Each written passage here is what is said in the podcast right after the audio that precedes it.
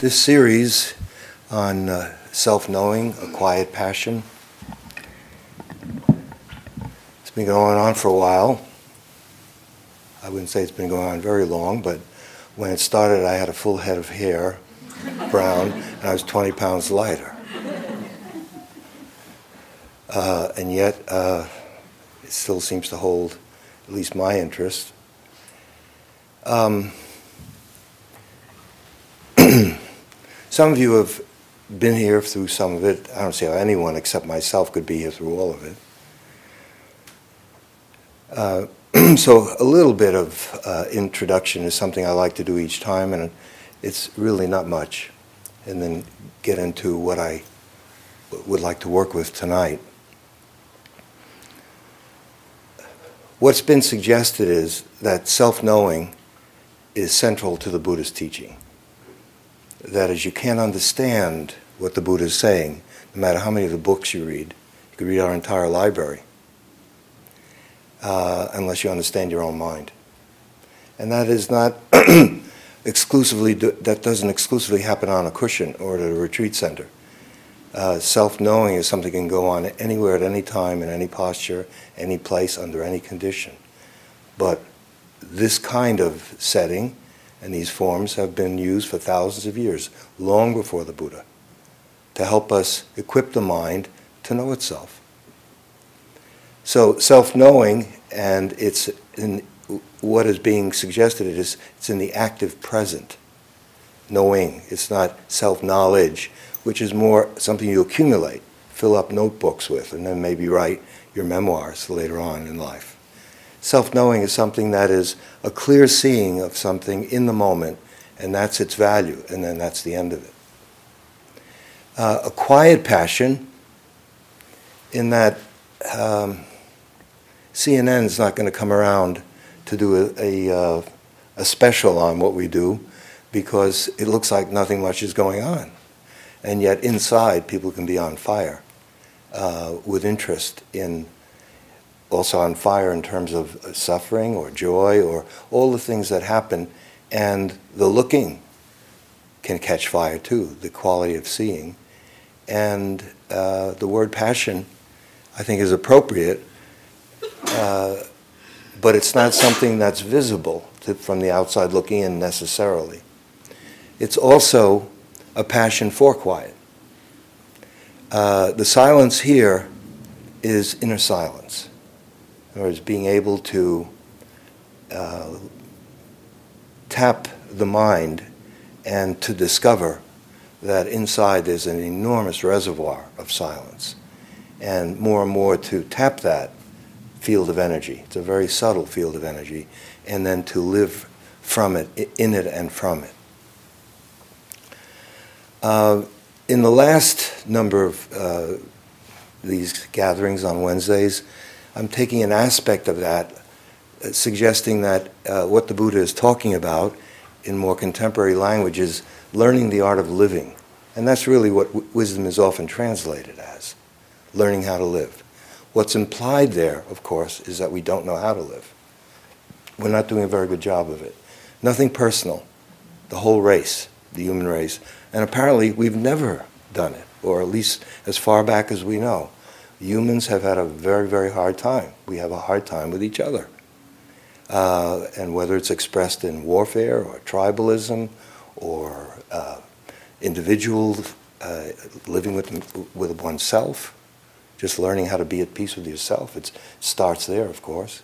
And then two people, a family, a group, uh, it goes on and on. Society is us, and we're society. It's not that it's out there and we're separate from it it's made up of people.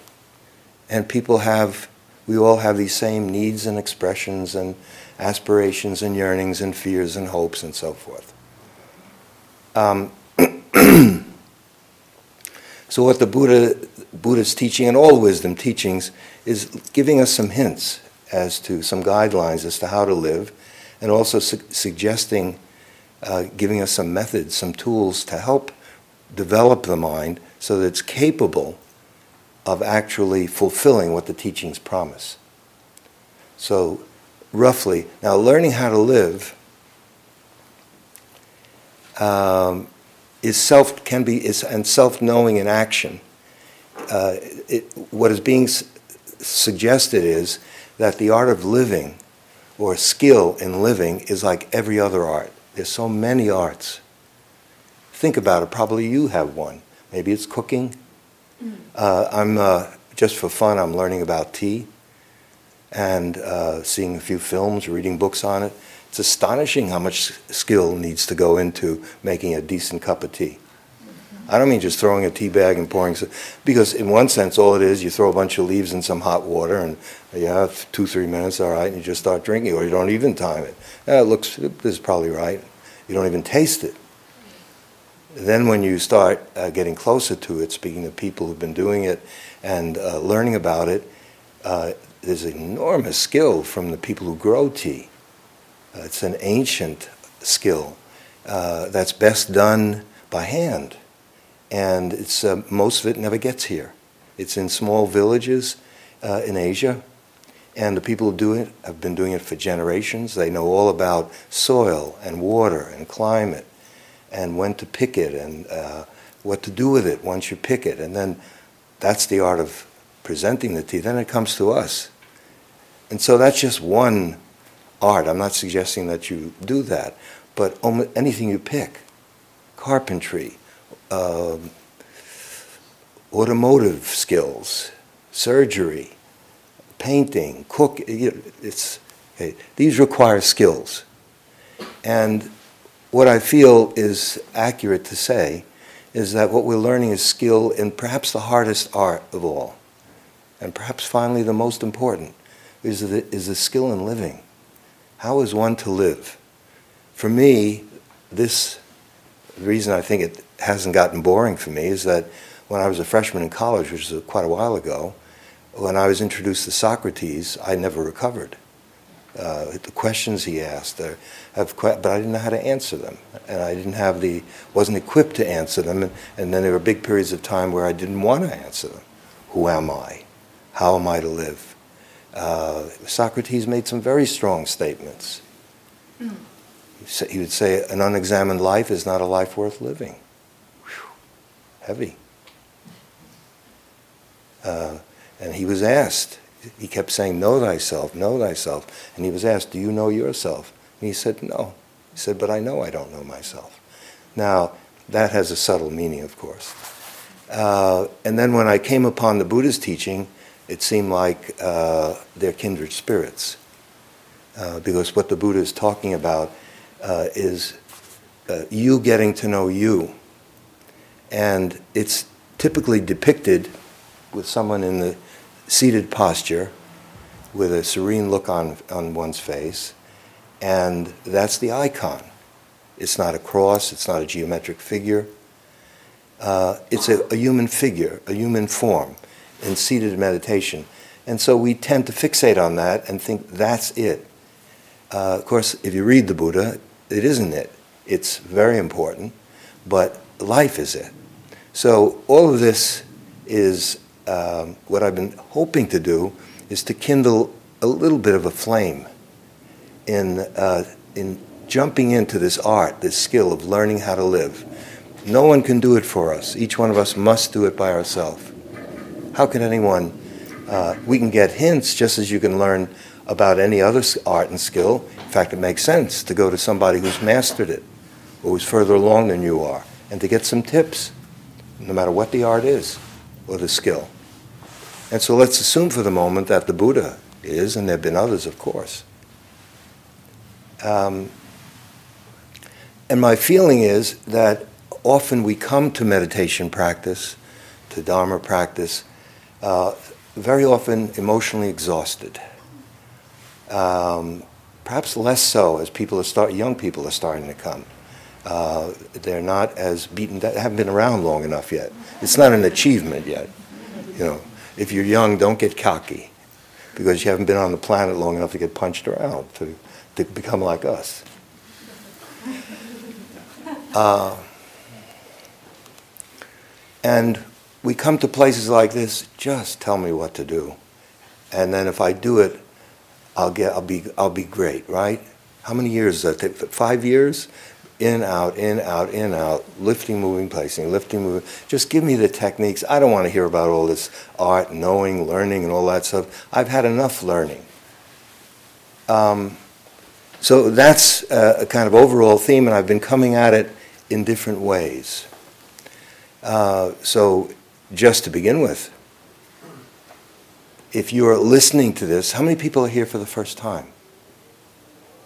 Okay, welcome to everyone, but certainly if you're, uh, it's not, a, this isn't a lecture. I mean, of course, it sounds like one. but, uh, and if you just sit and absorb it like a sponge, then it might as well be a lecture.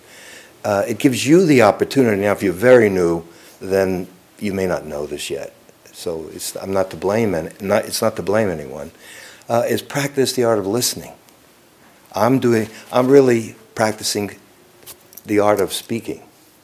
Uh, it's it's uh, not elocution lessons so much as uh, seeing if I can convey the essence of something that I know a little bit about from my experience in words that can be received and translated into practical terms in our in our life. Uh, so the art of listening would be uh, if you don't if you don't remember anything that was said here tonight, but you start to watch your own mind and see how difficult it is to listen. It's a very, very refined art because the mind is so busy with itself, its own preoccupations. And if you have some interest in this, agreeing, disagreeing, uh, all the different things that minds do. What you would say, what you, you're already rehearsing your question once I stop blabbing, all of that. Uh, and you can see that you're hearing something, but it's coming through a, a din of vexation and preoccupation and you know busyness. And once you learn the art of listening, as far as I can tell, by seeing how you don't do it, and then little by little, it starts falling away, and you become more simple, and you just listen. So it's not that you have to agree with anything that's being said, but if you do that, begin to learn how to listen. That skill, see, we're getting into skill now. It's something that's invaluable, not just here. Take it home to all your relationships. This is a relationship of a kind. Okay. Um, as some of you know, uh, the way I've been, I give these talks, it's not that I'm writing a systematic textbook on this subject. To put it mildly, I'm not. I don't have a clue as to what I'm going to say. Um, the way I work is I get a theme although I have this overall framework, which I've just, as best I can, could share it with you. Uh, once I get a theme, and then I just see, I just let it happen. It's sort of reflections. So I offer these as reflections. And I didn't have a theme until about six o'clock tonight, honestly. And then listening to the news right before coming here, I got my theme. It's ignorance.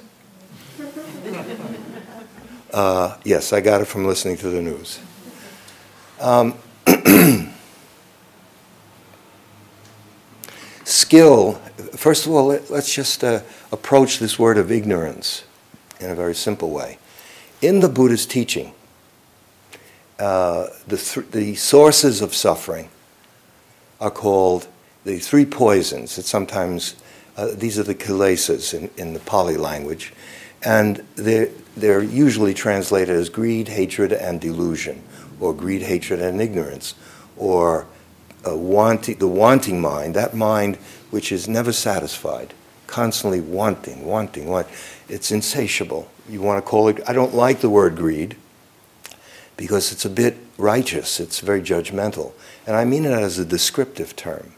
Just sometimes the mind is in that uh, a place an activity that it's that is dominating it, that's uh, directing it, where it wants. It wants something. Now, what we want varies. What you might want today, or I might want, could vary from moment to moment. That's one poison. The second poison is not wanting. That could that could, is sometimes called aversion or aggression. It could wind up being killing, murder. It could be war, and that's to destroy what we don't like. The first one is to want what we do like. And then to get rid of, to avoid, to hide from, to negate in some way, to get away from what we don't like. But the root of it all, the soil out of which both wanting and not wanting grows is ignorance.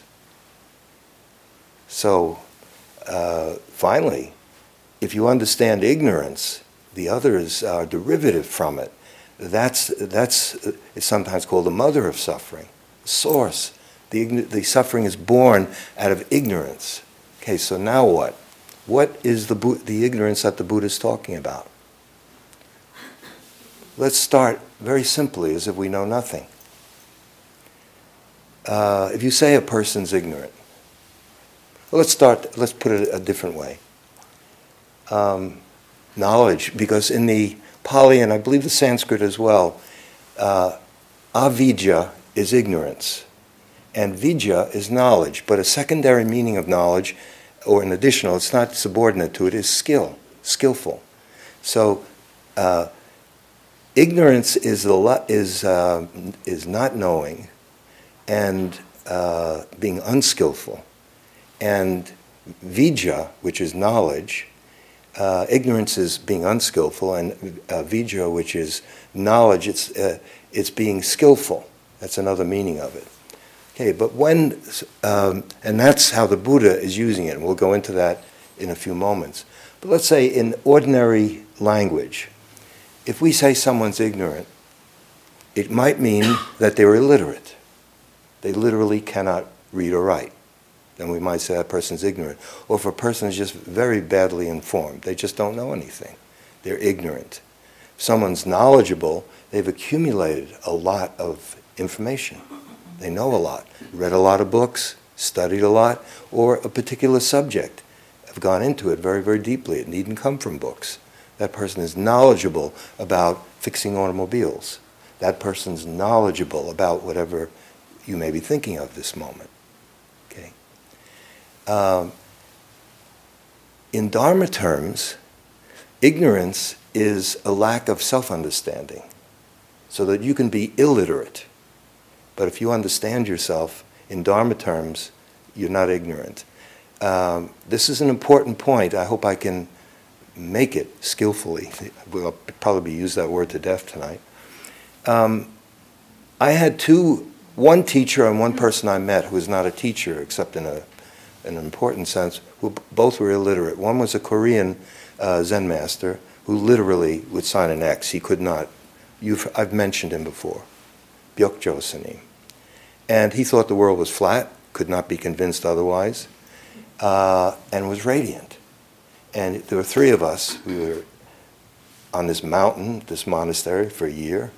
And uh, we would have all these, when there were breaks from sitting and practicing, formal practice, and we could not convince him that the world was round. And we went over and over and over with it. And then finally, uh, we used high school, junior high school science. We couldn't get anywhere. Uh, so finally he said, okay, you're probably right. I'm just an ignorant mountain monk. What do I know? I'm illiterate. I don't know anything. You're all college graduates and professors and this and that. Uh, probably you're right. The world, maybe the world is round and what I know is just not true. Has that made you happier? and why did we come thousands of miles? Eat food that didn't agree with us at first, uh, and climate, not know the language at all, Everything was through a translator. This is a long time ago. Korea is a little different now.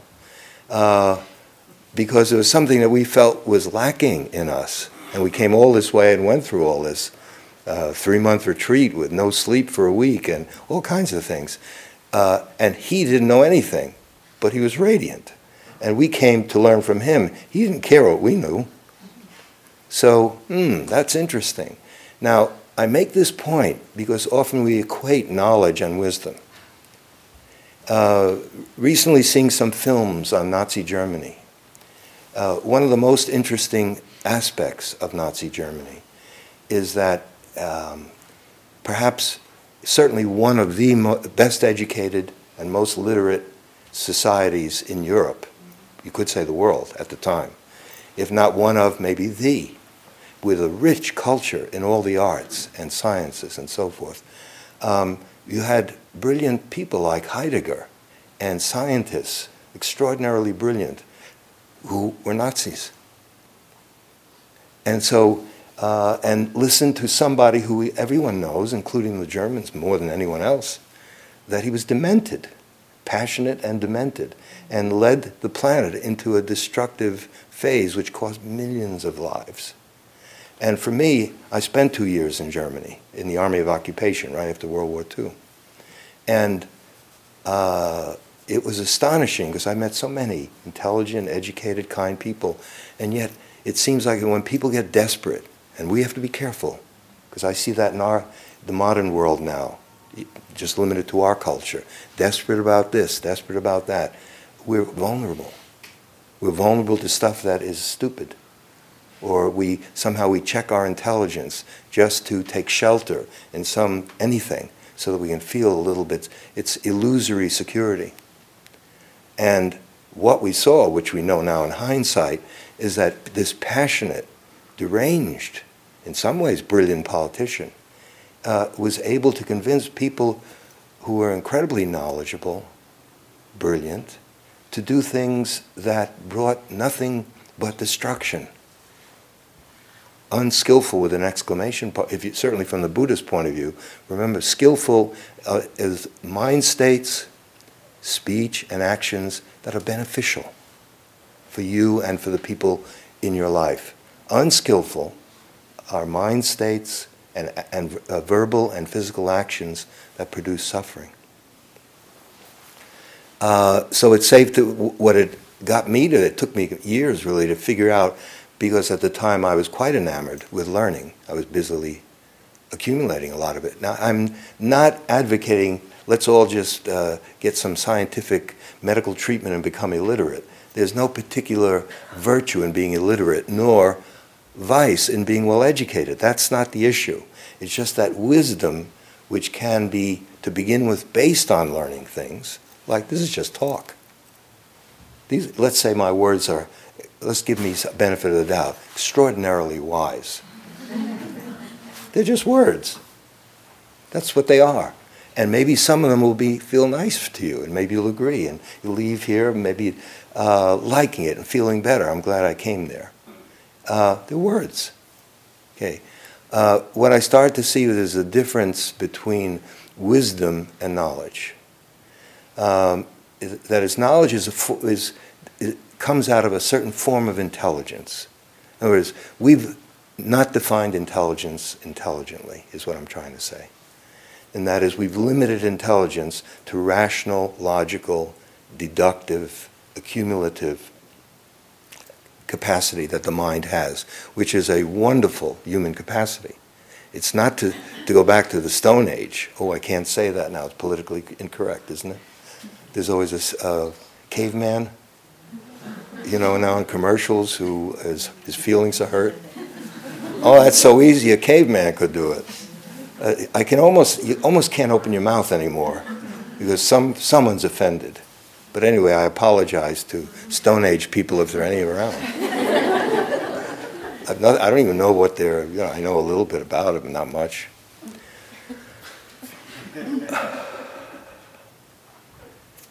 There's another form of intelligence, which is not necessarily in, in conflict with logical, deductive, conceptual intelligence, but that is non conceptual or preconceptual, and that you could call wisdom. And that's why meditation is going there.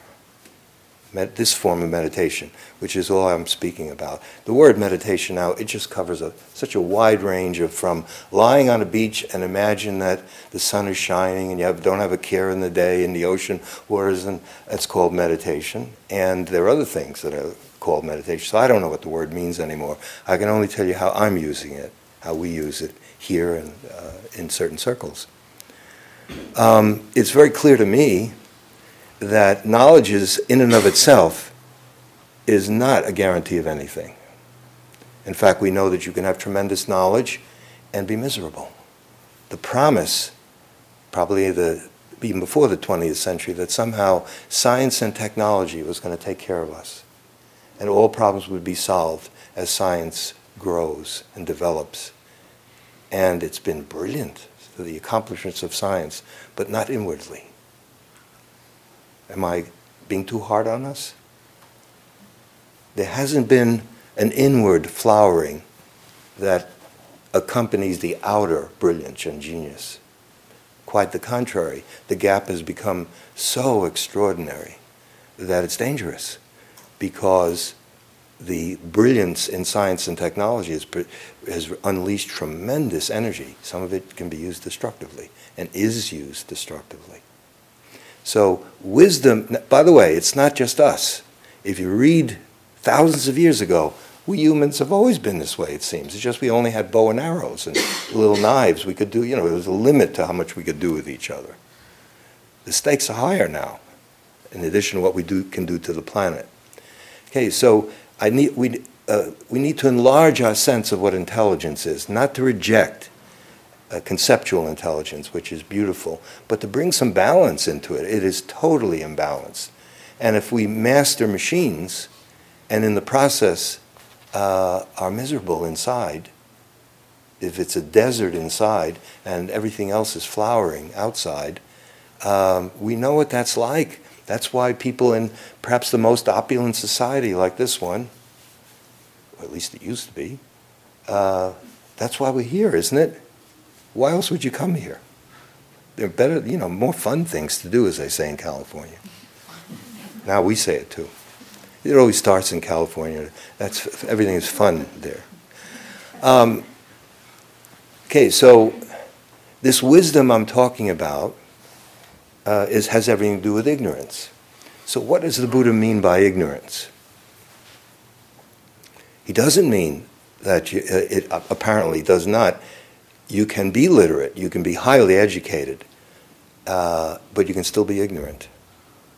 You can be illiterate and, and, and not be Ill, and not be ignorant, because the ignorance is, and here, the, if you read Buddhist texts, here are the ways in which uh, avidya is sometimes translated. One of the main ways, perhaps the main way, is ignorance of the Four Noble Truths. If you knew, you probably won't know what I'm talking about, and I can't do it justice.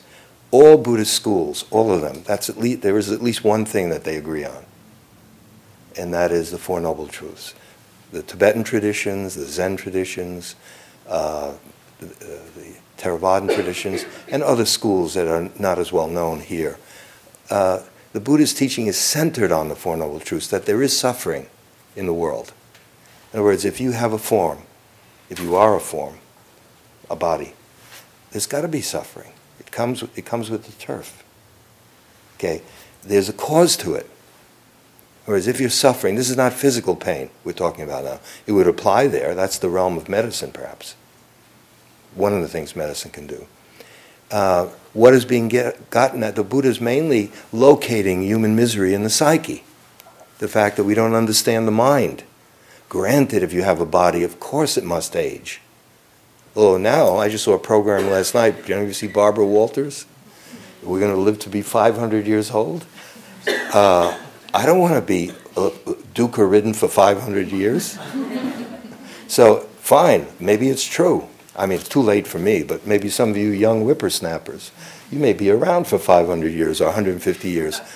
But if you don't take care of what's going on inside, what's so great about that? What's so great about longevity if the quality of life is horrible?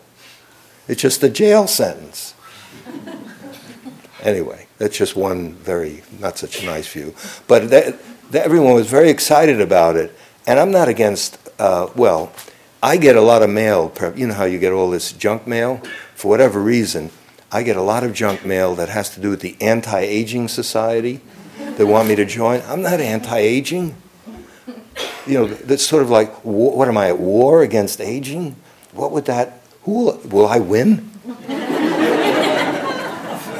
Why would I want to contribute money to that? So I don't join that society. GBH is different. I give my couple of bucks to them, and you know, they give me some DVD or something like that. They bribe me essentially. Um,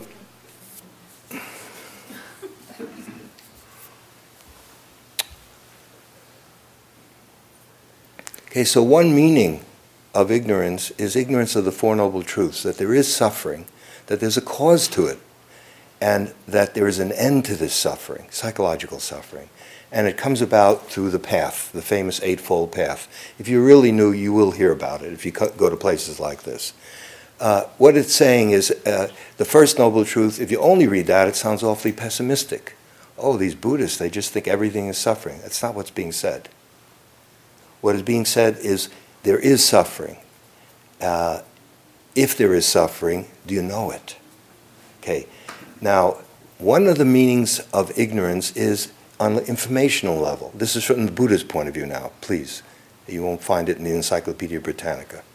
What the Buddha, one, one meaning of ignorance would be you don't know about the Four Noble Truths. You never heard of it. Because what's in the Four Noble Truths is cause and effect. And that's why a lot of scientifically or educated people are drawn to it. It's saying that uh, there's, there's a lawfulness to it. So that if there's suffering, there's a cause, that means it's not hopeless. If everything was totally fatalistic and fixed, then what's the point in doing anything? Uh, I, I, grew up with uh, old Orthodox Jews. My grandfather, and we'd have a discussion, and I thought some things that I, I, was being told by the rabbi were silly, like how did the rabbi, how did Moses uh, get the Red Sea to open up? And uh, my grandfather couldn't answer it, and he would just say, It's written in the book. That would be the end of it. Okay, that somehow isn't good enough. Now, cause and effect is implying that if we can understand, first you have to know that you have, let's say, it's a medical model. It's actually, uh, me, uh, the Ayurveda was a medical model. It means there's a disease, and the disease has a cause.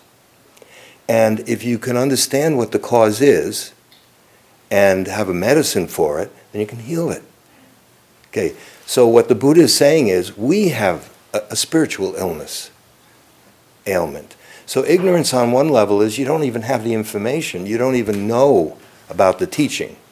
Again, this is from a Buddhist point of view. Uh, not, I'm not trying to turn anyone into a Buddhist, whatever that would be for you. But that's what is meant.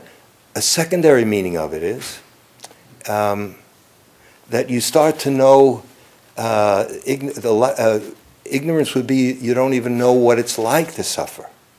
You don't understand. You understand the information, but you haven't had any experience where you're really seeing that. Oh, this ignorance, this suffering is caused by the fact that I'm uh, doing X, and that's every time you do X, you get Y. You stick your hand in your fire, you get burned. Easy. We all learn that one. Pull right back. But apparently, we're doing that. It's a simple model, but it's very, very difficult to unlearn in the more subtle ways. That, and it goes against common sense. We're swimming against the tide. A lot of things that we're told will make us happy do make us happy in a rather limited way. Status, money, sex, power, fame, nice house. These things in and of themselves are fine. The problem is we want them to deliver so much more than they can and we get obsessed and attached, and then uh, life creates the suffering because everything keeps changing. And what worked for a while is taken away from us. We're separated from it. Or we change, and what we worked for a while doesn't work anymore. Whether it's a person, a food, a place to live, an ideology. So this is the wanting mind. This is greed. Okay. Now, if you haven't let's say you've read all the books in our library, which would tell you everything I'm saying, there's nothing new in what I'm saying, then the next step is uh, are you beginning to get some experience of what the words are saying? That's another meaning. So ignorance would mean you don't even have the teaching, or if you have the teaching, but you don't, you don't bother or know what the experience of it is. But here's the meaning I'd like to emphasize tonight, and that's, of course, consistent with what I've been trying to develop for these, uh, however long this has been going on, is another meaning of ignorance is that you don't know the skills that are needed to take care of yourself so that you don't suffer. You can read and understand conceptually the Four Noble Truths and give brilliant talks to a thousand people. You can then even maybe experience it a bit and understand, oh, it's true what the Buddha says. But if you don't know the skills that enable you to do something about it, how to work with it, how to care for yourself, then that is another form of ignorance. And that's the part that I think is central. That's what a practice is.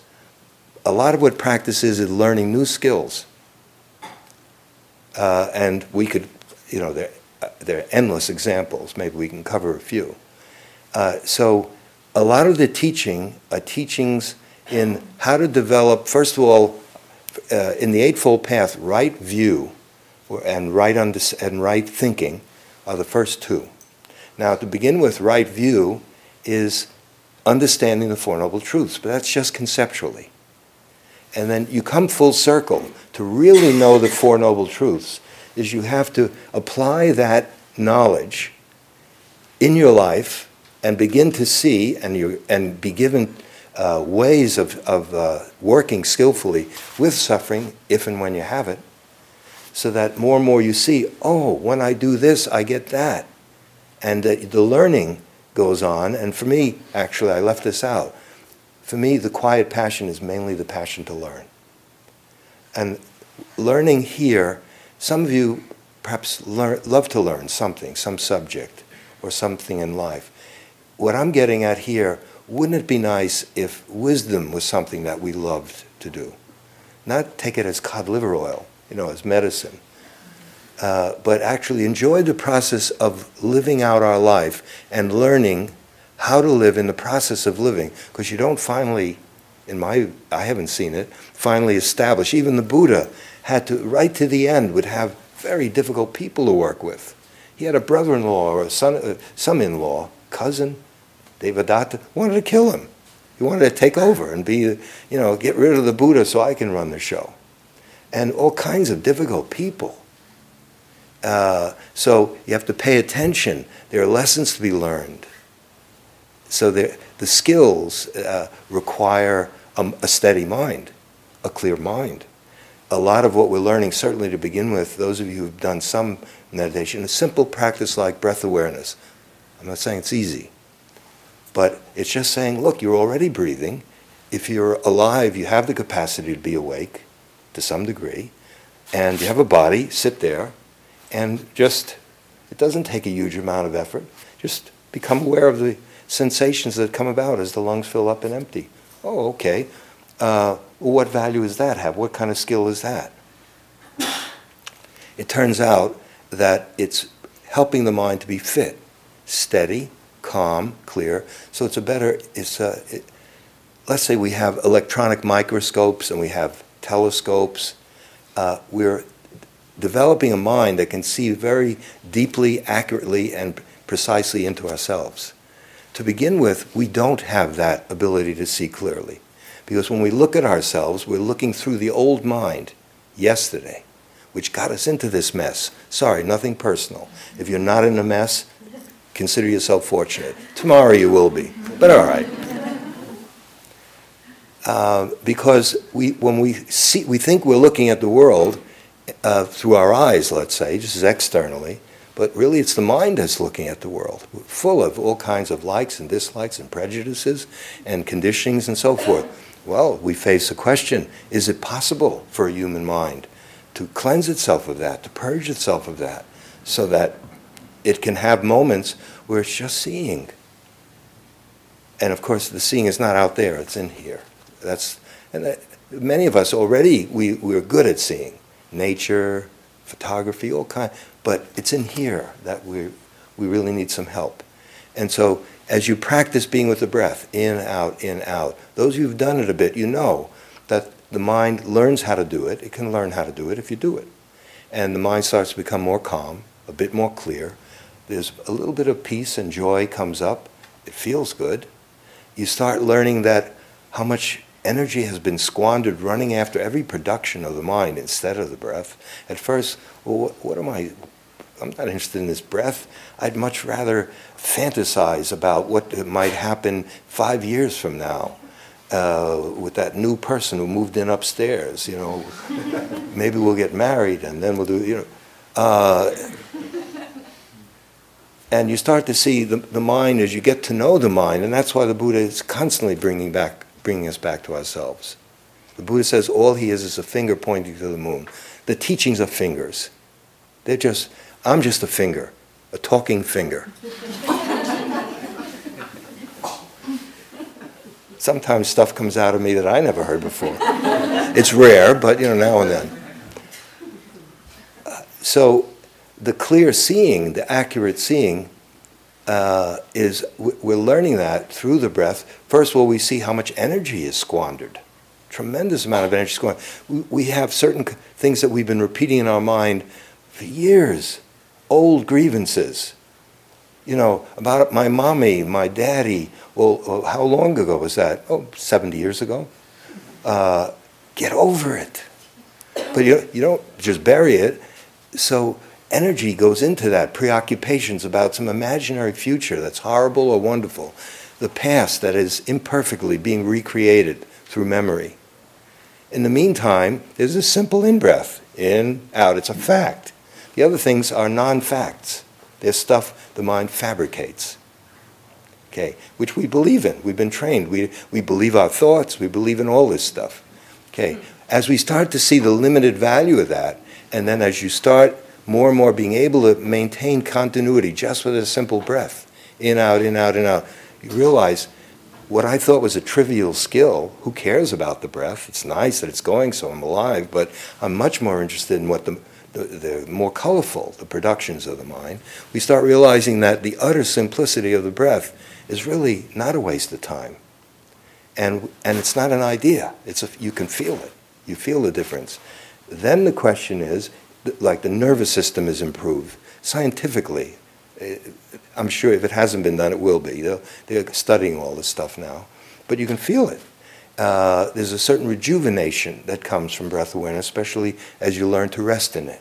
It's a break from all the uh, preoccupations the mind has, all the apprehension, all the wondering and speculating and conflict and so forth. Finally, oh, just a, an in breath an out breath, an in breath, an out breath. But for our purposes this evening, the mind is little by little being transformed so that it is more able to see clearly and accurately. And then it can look at suffering. Looking at your own suffering is not easy. Like fear, like loneliness, like anger. Well, you tell me, grief, all the different ways in which we, uh, human torment, human anguish. We all have it. No one's been singled out. Okay, so assuming you have interest in getting free, the Buddha is saying that ignorance is being ignorant of the fact that you can do some. Oh, one, one of the meanings of ignorance in the Buddha's teaching is we're ignorant. I think this is a very beautiful and important one. We're ignorant of our full potential as human beings. We're ignorant of our full potential. This is more than psychological fulfillment, way beyond that. It can include that what is being said is that we're not aware of how big a person is, how vast consciousness is, and what happens as more and more we can uh, participate in it and learn to allow it to affect us. Silence, space. It's not dead. We call it emptiness, shunyata. That's not a good word in English. Empty means nothing going on. And sometimes when the mind feels very quiet, we immediately run back. I have to fill up that silence with some activity. What I'll do tomorrow, and then maybe he said, she said, I've got to tell my boss that I'm not going to, you know, at least I'm at home here. Well, wh- why'd you leave the silence? Nothing was going on. Okay, that nothing turns out to be a tremendous gift that we humans have. But how can you find out if that's true and not just uh, some deluded person speaking on Wednesday night? you have to get there have access. It's there, but we have to learn how to not b- believe in this little enclosure called me as being the whole thing. We spend our life trying to improve the enclosure, fix it inside, fix what's broken, become a kinder in this, all in this enclosure that the mind is put together. Now, if you're new to this, you might think that what is he talking about? It's for you to find out. This is not a, a new belief. It's a hypothesis. What's being said is that the mind creates a sense of who it is notions, ideas, pictures, based on memory, experience, and so forth. These, and then believes in it. These are all productions, fabrications of our mind, some of which we like, some of which we don't like. It comes from our history. And uh, it's stitched together. All this stuff from the it's stitched together, and virtually everything that happens during the day is used to enhance this self of me. So it's very convincing that it's something solid and unmovable. this is to whom everything is happening, rather than this is part of a, a changing process. Okay, so the teachings are saying that. Now, if you get fixated on being X, Y, or Z, what it's saying is, of course you're going to suffer. Any fixation in a world that's constantly changing, uh, it's a head-on collision. You're colliding with a, with a law that's as real as, as uh, a scientific, any other physical science law. Everything's changing. Have you noticed? Things don't stay the same. We haven't taken full advantage of that. A lot of our suffering is because we don't know that. So that's a kind of ignorance. Uh, we maybe know it outside, it's also functioning inside. So we're equipping the mind with just simple breathing and the encouragement to be mindful throughout the day, doing walking, whatever you're doing. Every time you do that, the mind is, in a sense, educating itself, training itself to be a little steadier, a little clearer. As you start seeing how the seeing is not clear, it's colored with your likes and dislikes and bo- it's yesterday's eyes seeing, thinking it's seeing it what's true. It's so obvious in a way. Uh, if you t- all of these tribal rivalries, and I consider nationalism the same. It's all tribal. If you see, if uh, an Israeli sees a Palestinian, it's very hard for, the, for, for that to be accurate. But the same, the Palestinian sees the Israeli. Do you think that it would take an unusual one of, of each one of those to see how much is between them and the other, and to finally be able to see that finally we're just a bunch of human beings?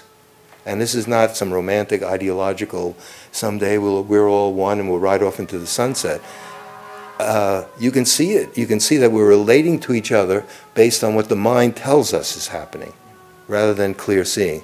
Now, what the Buddha is saying is that's ignorance. And what the corrective is accurate, clear seeing.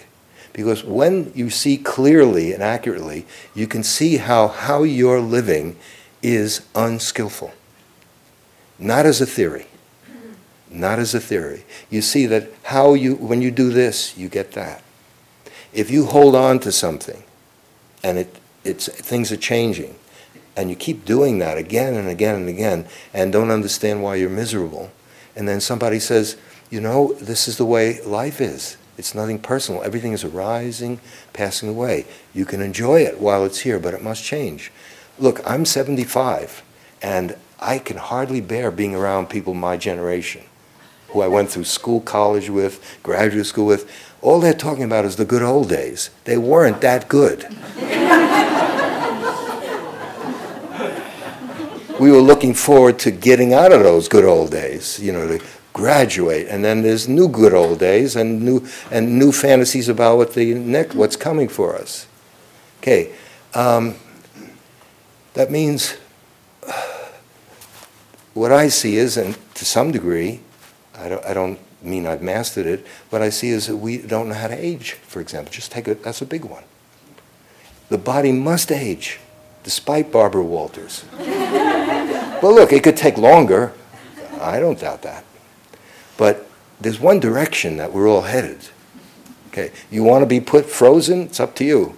And what come out and you don't know who anyone is, and uh, they're talking about things that make no sense to you. And but I, I'm 500 years old. Oh, you are? Well, what, we have nothing in common. Why don't you hang out with the other 500 year olds? Leave us 200 year olds alone.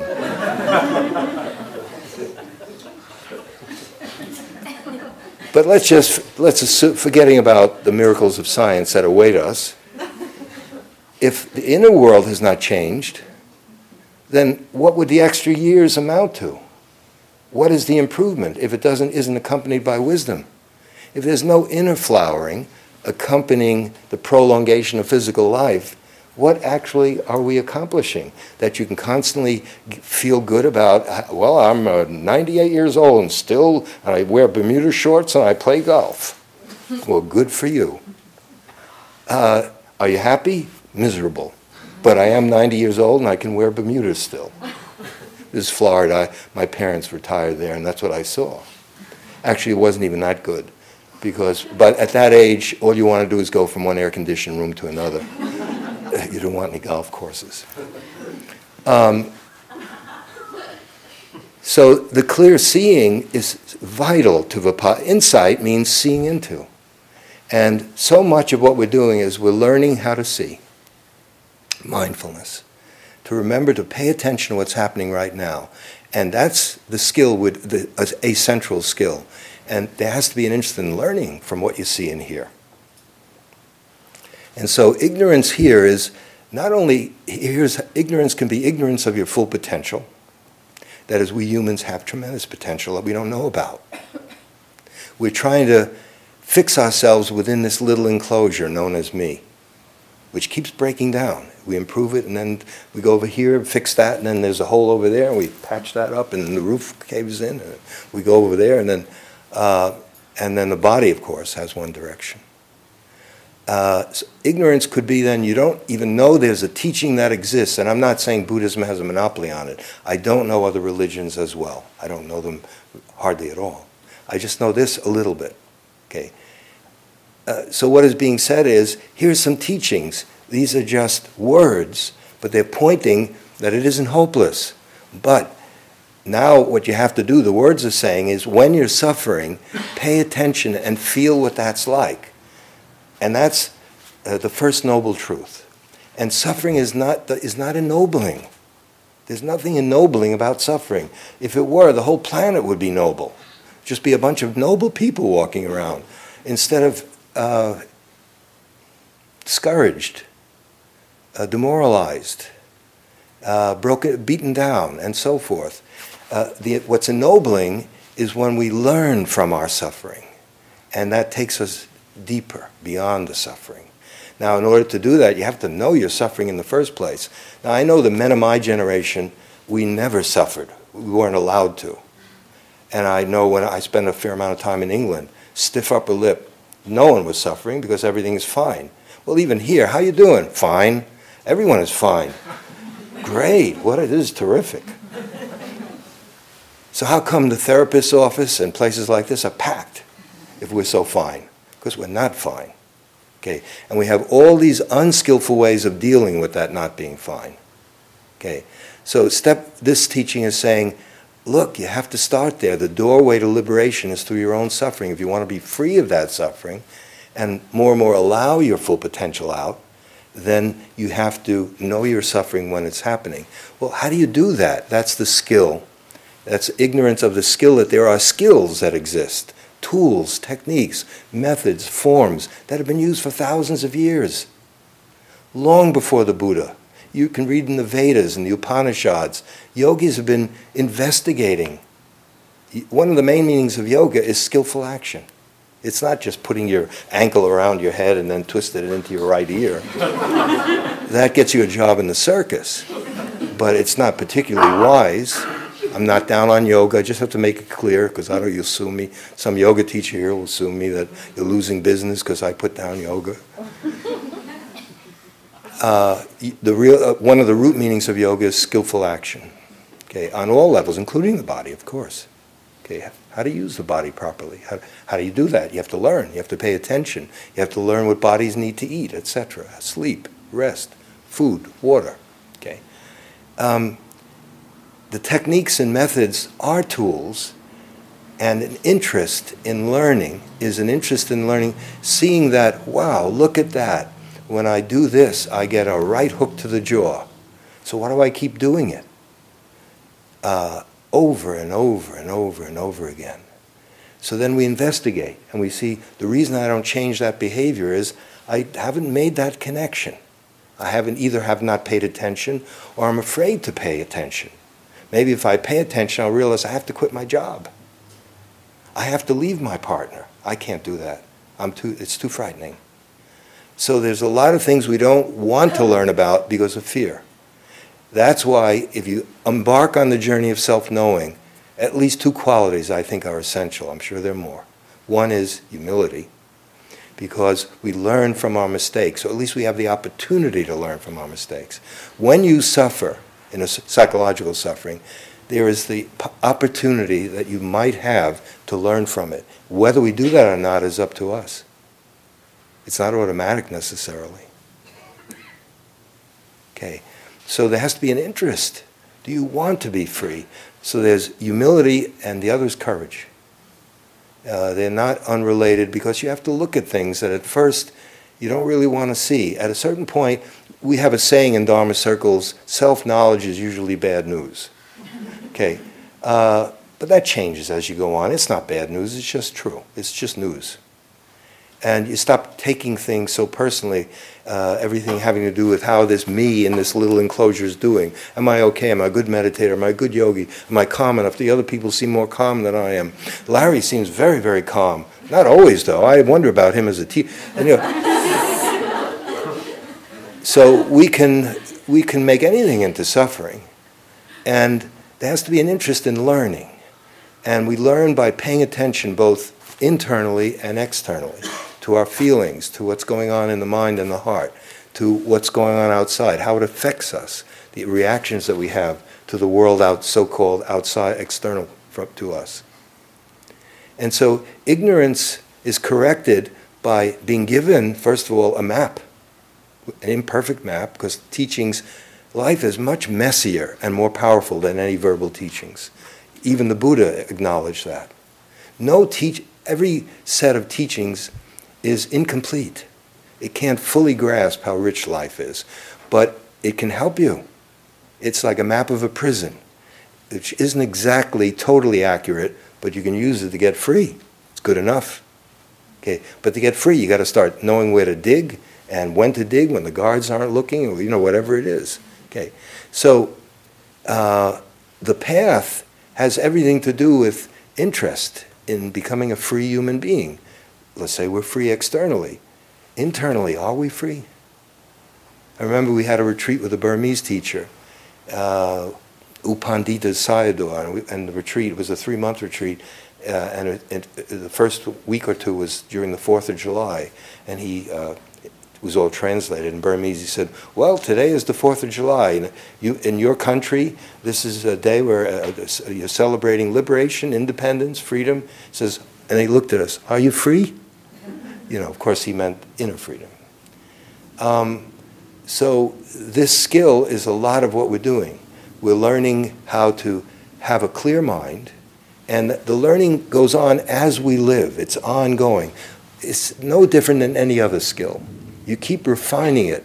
I feel that the art of living, at least for me, I, to my last breath. I don't feel I, I'm nowhere close to. How can you master it? There are always new challenges. Some people maintain they have mastered it. Good, I hope they have. But as far as I can tell, there's still that last test, the, the big exam up in the sky called death. How, and you can say, well, I've done all these death awareness meditations. I've taken Larry's class on death meditation 17 times. Uh, no problem. Maybe. Let's see what happens on graduation day. I asked one of my teachers in Japan, I said, How does a Zen master die? And he said, How do I know? Wait till I die. Okay, so you see where uh, it's a different meaning of ignorance. One is of information, another is of the experience, and then finally, uh, the skills that we can learn so that we can take care of ourselves. We have to free ourselves. No one can do it for us.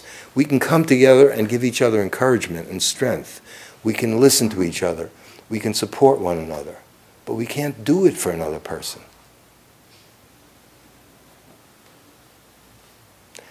Okay. Um, whoop. I don't know, did I go over or under or over? I didn't think I'd have too much to say on ignorance tonight. Uh, if you need to go home now, please do so.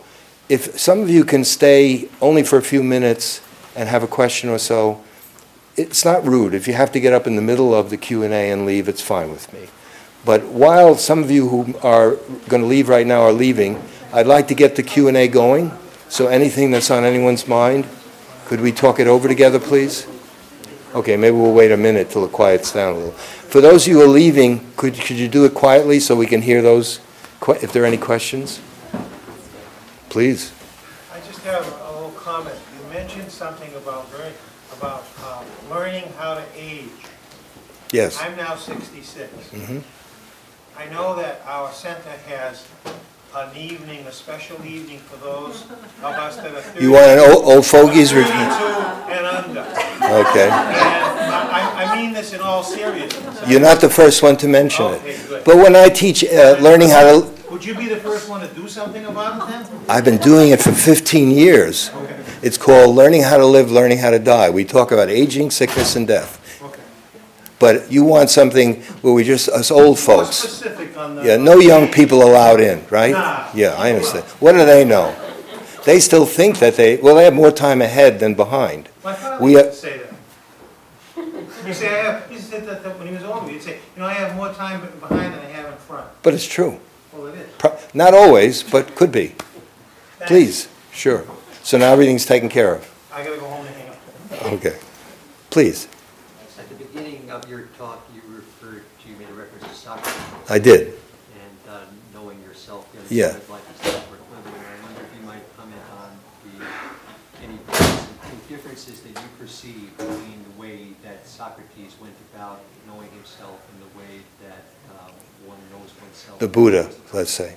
Uh, I'm not qualified to answer it except in a, in a rather uh, superficial speculation. Um, and I've, ch- I have a good friend who has a PhD in Socratic philosophy, teaches here. He's a student who comes here. And what we've talked. Excuse me, uh, or other ways in general, as, other ways of knowing oneself as contrasted with the Buddhist way as far as. I, I don't, I only know this one. But uh, the, the difference that I've seen with Socrates, uh, why would you want to know a whole bunch of other ways than this one? What's in it for you? See, look at it. Find out why, where that question's coming from. Is it just speculative curiosity? You see, is it going to help you, move you ahead, move you into this? I don't know. But look, let's finish with Socrates.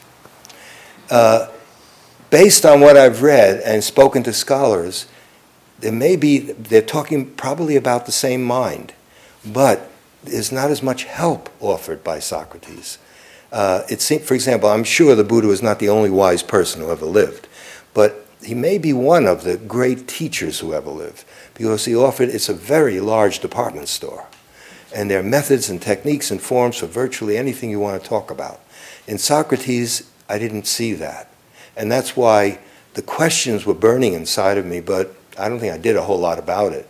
And when I got to this, retreats and meditation and instructions, this, I saw that this could really come alive. It did. It came alive, and so I kind of went back. So, but I don't know. You know, maybe there were methods that I don't know about. But the, uh, I would say one strength of the Buddha's teaching is that he left for us a legacy of actual things to do to make this a reality rather than just reflect on or talk about. That's the best I can do, sorry. Yeah. Please. Um, in this day and age, as a Yeah. normal human being, what levels? You're a normal human being? No. Okay. What levels of release from suffering are possible? What do you mean? Um, Why don't you start like- with your suffering? That's a, spe- uh, go ahead. Just like, well, is enlightenment a reasonable um, goal, or if not, then like what?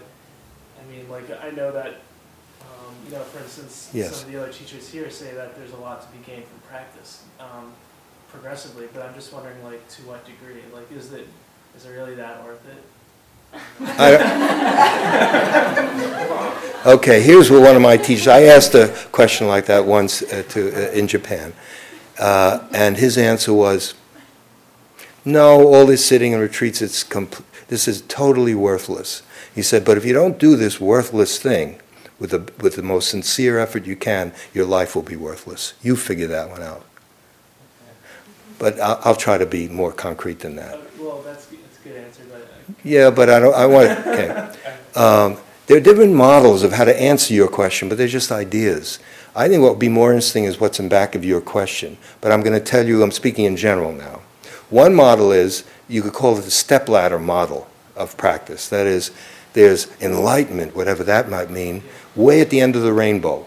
And if I do is sit enough and walk a lot, you know, go like that, you know, only eat vegetables and do all this kind of thing, then someday, and we and don't don't, uh, don't have too much sex, don't eat too much, don't do, and then someday, I'll be everything will be perfect. Uh, there'll be just no suffering, etc. That's one. It's a model Okay, there's another model, clearly I'm, I don't favor that model.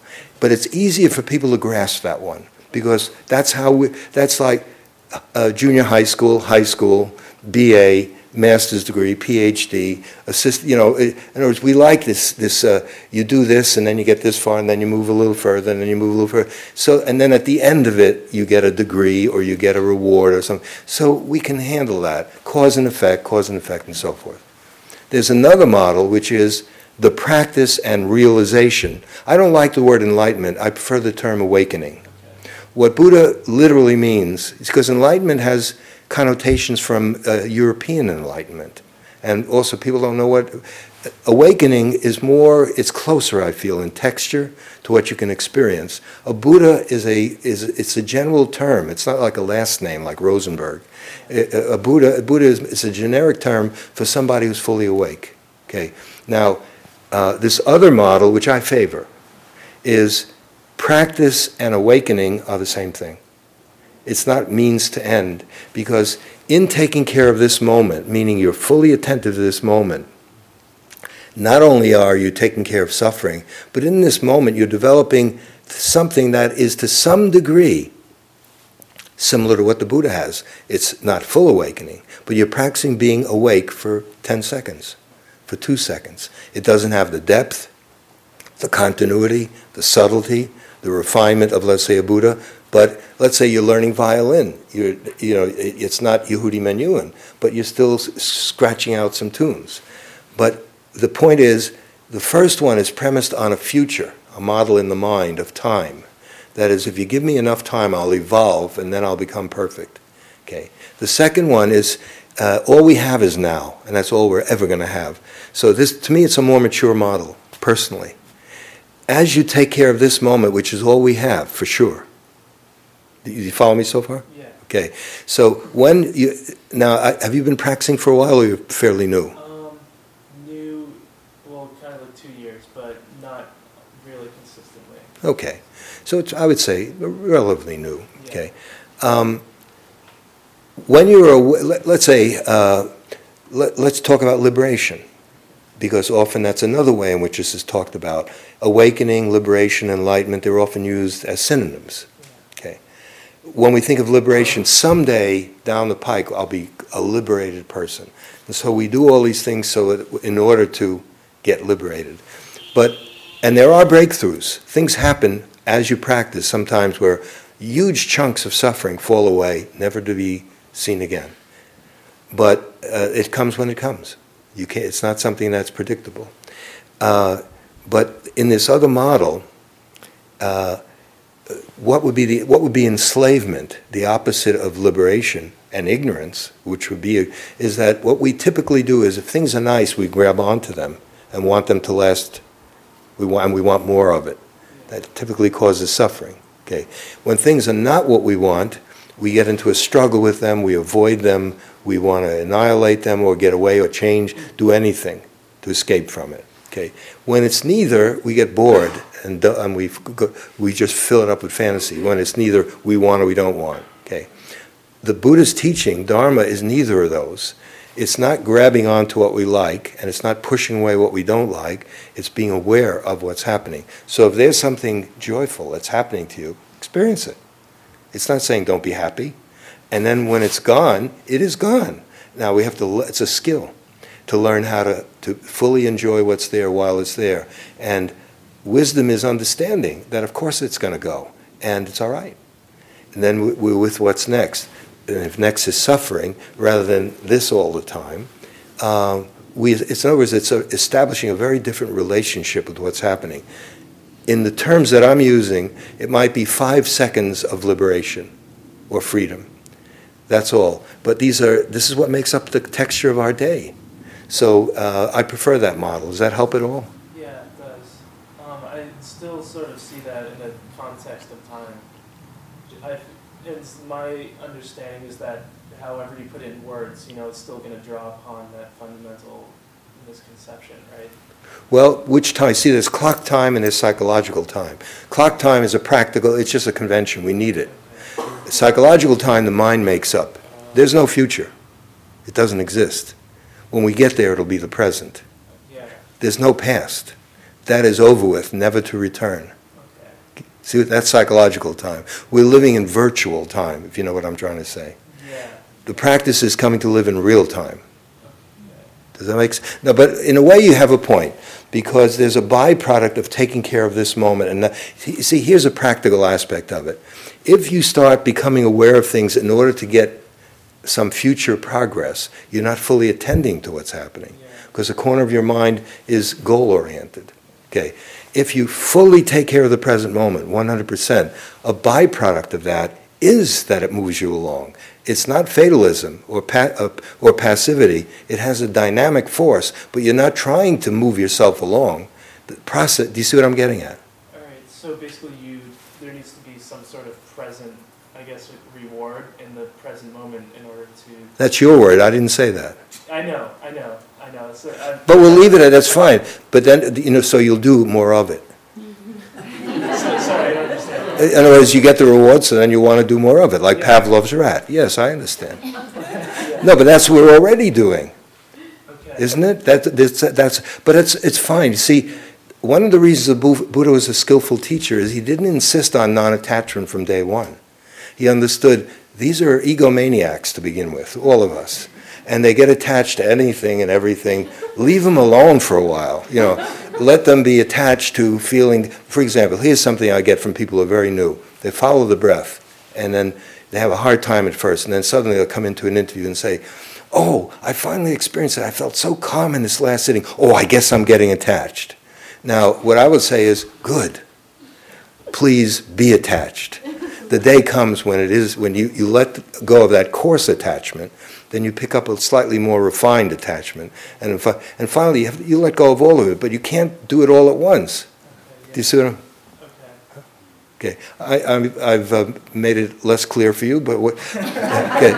Let me ask you, what's in back of it for you? You don't have to tell me, but you should know. That's self-knowing. Self-knowing is under, learning to understand yourself. What is this question really about for you? And you don't have to tell me unless it's obvious. Doubt. Yes, good. Okay, so let's say doubt comes up.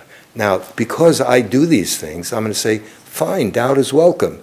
But because there are a lot of things that are doubtful in life. We're being sold all kinds of things that are not true, advertised, right? And maybe this is one of them. Okay, I can't honestly say that when you're enlightened, that's the end of suffering. Uh, I'm not selling used cars. This is about our life. And knowing what I do know about life, just a little bit, is that the challenges just keep coming. But what we can do is we are better, better and better equipped to deal with whatever happens, whatever comes our way. And of course, perhaps the, the last uh, deep challenge for all of us, or for most of us, is dying.